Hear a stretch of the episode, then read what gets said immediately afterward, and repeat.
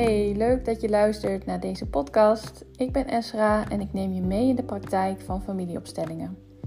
Het vrouw zijn en het moederschap, zodat ook jij steeds meer inzicht krijgt in hoe je systemisch gezien jouw plek in kan nemen. Veel luisterplezier.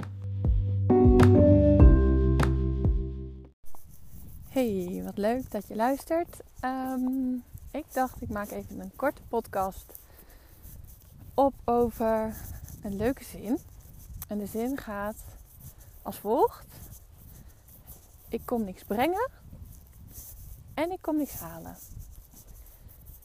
En die is vooral bedoeld als een soort mantra voor iedereen uh, die zich hierin herkent in het volgende: dat je iemand bent die altijd heel veel geeft, uh, dienend kan zijn aan de ander wil dat het altijd goed is voor iedereen. Mm. En ik dacht zo, uh, deze mooie zin heb ik trouwens gekregen van mijn opstellingenvriendin. Een hele lieve vriendin die ik heb leren kennen bij uh, de opleiding uh, die ik heb gedaan. De opleidingen die ik heb gedaan voor opstellingenwerk. En ja, ik had het met haar. Ik was met haar naar de sauna. En ik had het met haar over een uitje, wat toen nog op de planning stond, wat nu al is geweest. Waar ik gewoon eigenlijk niet zo zin in had. En eigenlijk dacht, hè, dit kent iedereen wel. Dat het ergens wel goed voor is om het te doen. Ik ga maar even niet in details, want uh, dat is misschien niet handig voor de mensen die luisteren. Maar eigenlijk dat je nou ja, ook ergens in je lijf voelt, ja, oké, heb ik hier nou echt zin in? Maar goed, stond op de planning en hè, ik ben eigenlijk ook altijd een voorstander van niet doen wat je niet leuk vindt, maar sommige dingen, hè, dat is ook goed om wel eens te doen. En uh, zo ook dacht ik ineens aan, uh, hè, als je me niet vaak doet, dat is nog even kanttekening. zo dacht ik dus ook aan de kerstdagen die weer uh, op de planning staan, de feestdagen. Voor sommigen is dat heel leuk en uh, voor sommigen minder leuk.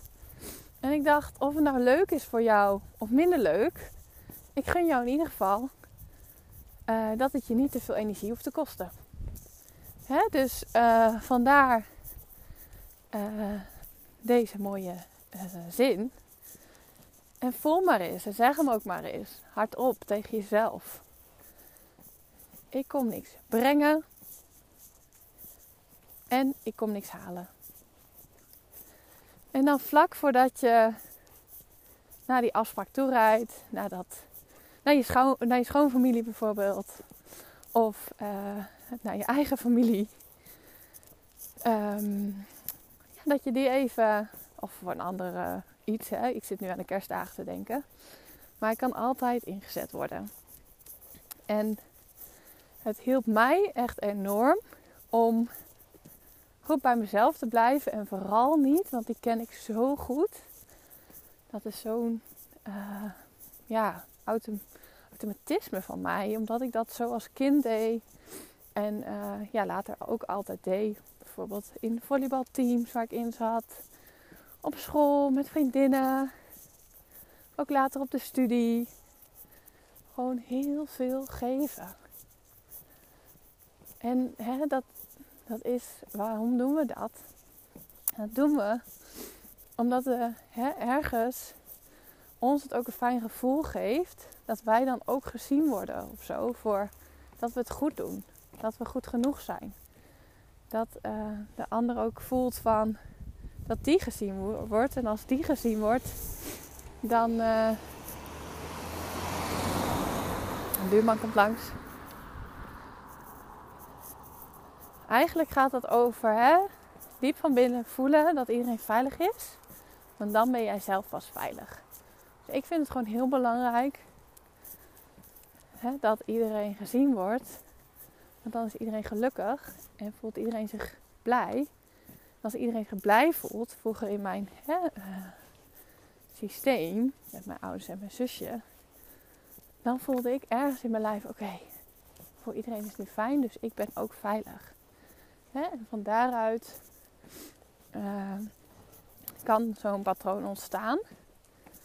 En um, nog even te denken. Of ik daar nog iets over wou zeggen. Om meer info over te geven. Ja, nou, en als je daar dus eigenlijk bewust van wordt dat dat iets is uh, vanuit hè, je systeem van vroeger, dat je dat toen echt, dat dat jou toen echt diende, dacht je. en, en dat deed het ergens ook, hè, want op dat moment was dat het enige houvast voor jou, of een van de. En als je dan nu beseft, ja, dat heb ik nu niet meer nodig. Ik ben veilig. En ook als ik minder geef. En ook als het met de ander niet goed gaat. Of ook als uh, ik de ander minder geef. Ben ik ook nog goed genoeg. ik, ik word niet beter of liever of aardiger gevonden als ik meer geef. dat gaat dus heel erg over dat je vroeger wel het gevoel had van als ik het maar goed doe, als ik maar lief ben voor de ander, als ik maar diegene wat geef, dan word ik gezien. Dat geeft me een goed gevoel, dat geeft me bestaansrecht. Hè? Dus ja, eigenlijk gewoon uh, ja, overcompenseren komt helemaal op. Is dat het goede woord? Ja, ik was hard aan het werk, zeg maar. Hè? Ik was hard aan het werk, misschien jij ook, herken je hierin. Maar onthoud dus goed, ik kom niks brengen en ik kom ook niks halen. Ik ben, ik, ik ben gewoon. Je mag gewoon zijn ergens. En dat is dus goed genoeg. En dan zul je ervaren hoeveel rust dat geeft en ruimte.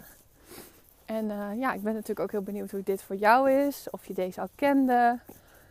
Of je deze gaat inzetten. En als je hem ingezet hebt, ben ik natuurlijk ook heel nieuwsgierig ja, hoe dat voor je was.